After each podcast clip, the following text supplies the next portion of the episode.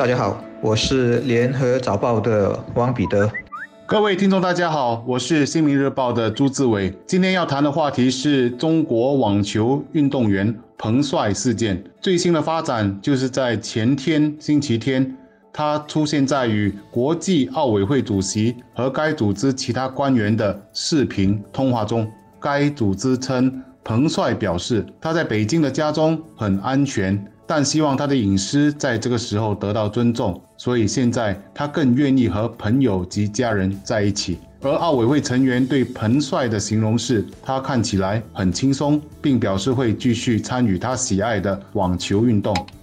在十一月二日，他在社交媒体上指控七十五岁的中国前副总理张高丽三年前在他的家中对他实施性侵，还描述了自己曾与张高丽有过断断续续的自愿关系。这篇微博很快就遭到删除。彭帅过后再也没有发布任何消息，而自那以后，他一直处于失联的状态。至少在外国媒体看来，他像是失踪了，并开始担忧他的安危。这是被中国政府搞得像一出马戏团在表演，而且还是水平很拙劣的那种啊！观众有人看了生气，有人看了好笑，觉得娱乐感十足，还有人大概会觉得很荒谬、不可思议。我只能说是百般滋味在心头，然后告诉自己，中国的事要见怪不怪。不是有一个词叫“中国例外论”吗？或者说“中国特殊论”？所以当解释不来或者懒得解释、没时间解释时，就只好套用这个术语，给不明就里的人“中国应该另当别论”这样的答案吧。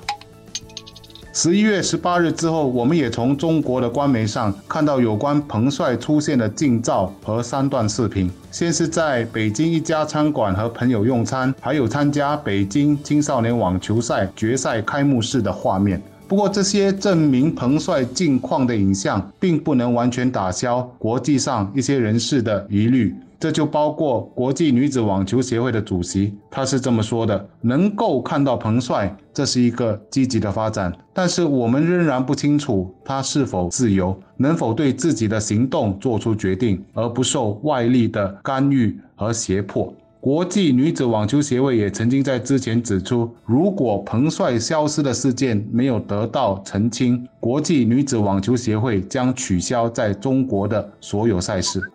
其实啊，因为职业的关系，我觉得被伤害最深的还不是彭帅，而是中国的记者。同样，如果在世界任何地方，只要你是媒体记者，第一件事会做的是赶快去找彭帅，找前副总理，找所有能找的。有关联的人去探听实情，然后写点东西或拍点什么，告诉你的读者发生了什么事。最好还是全球独家。但在中国，这些再正常不过的媒体标准作业、职责、本能都不可能发生。国外很多人都在问彭帅在哪里，而我最想问的是记者在哪里。当然，答案我们都知道，所以有时我还是挺同情中国的同行们的。这个事件显然还在发酵下来，人们关注的是对于体育的影响，特别是会不会给抵制中国冬奥火上添油。我们热带人不太关心冬奥，但从体育精神和追求来说，是很不想看到任何体育赛事被政治化。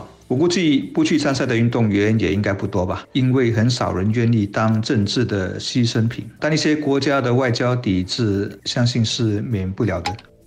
围绕彭帅引起的风波，已经使得中国在国际上备受舆论的压力。目前还有一个时间点是许多人关注的，那就是明年二月，中国将举办冬季奥运会。美国媒体 CNN 就指出，尽管纵观历史，奥运之前的争议事件并不算少见，但随着北京已经完成再次主办奥运的准备工作，围绕着中国的风暴将越演越烈。虽然美国总统拜登和中国国家主席习近平最近通过视讯会晤，此举被认为有助于双方避免冲突。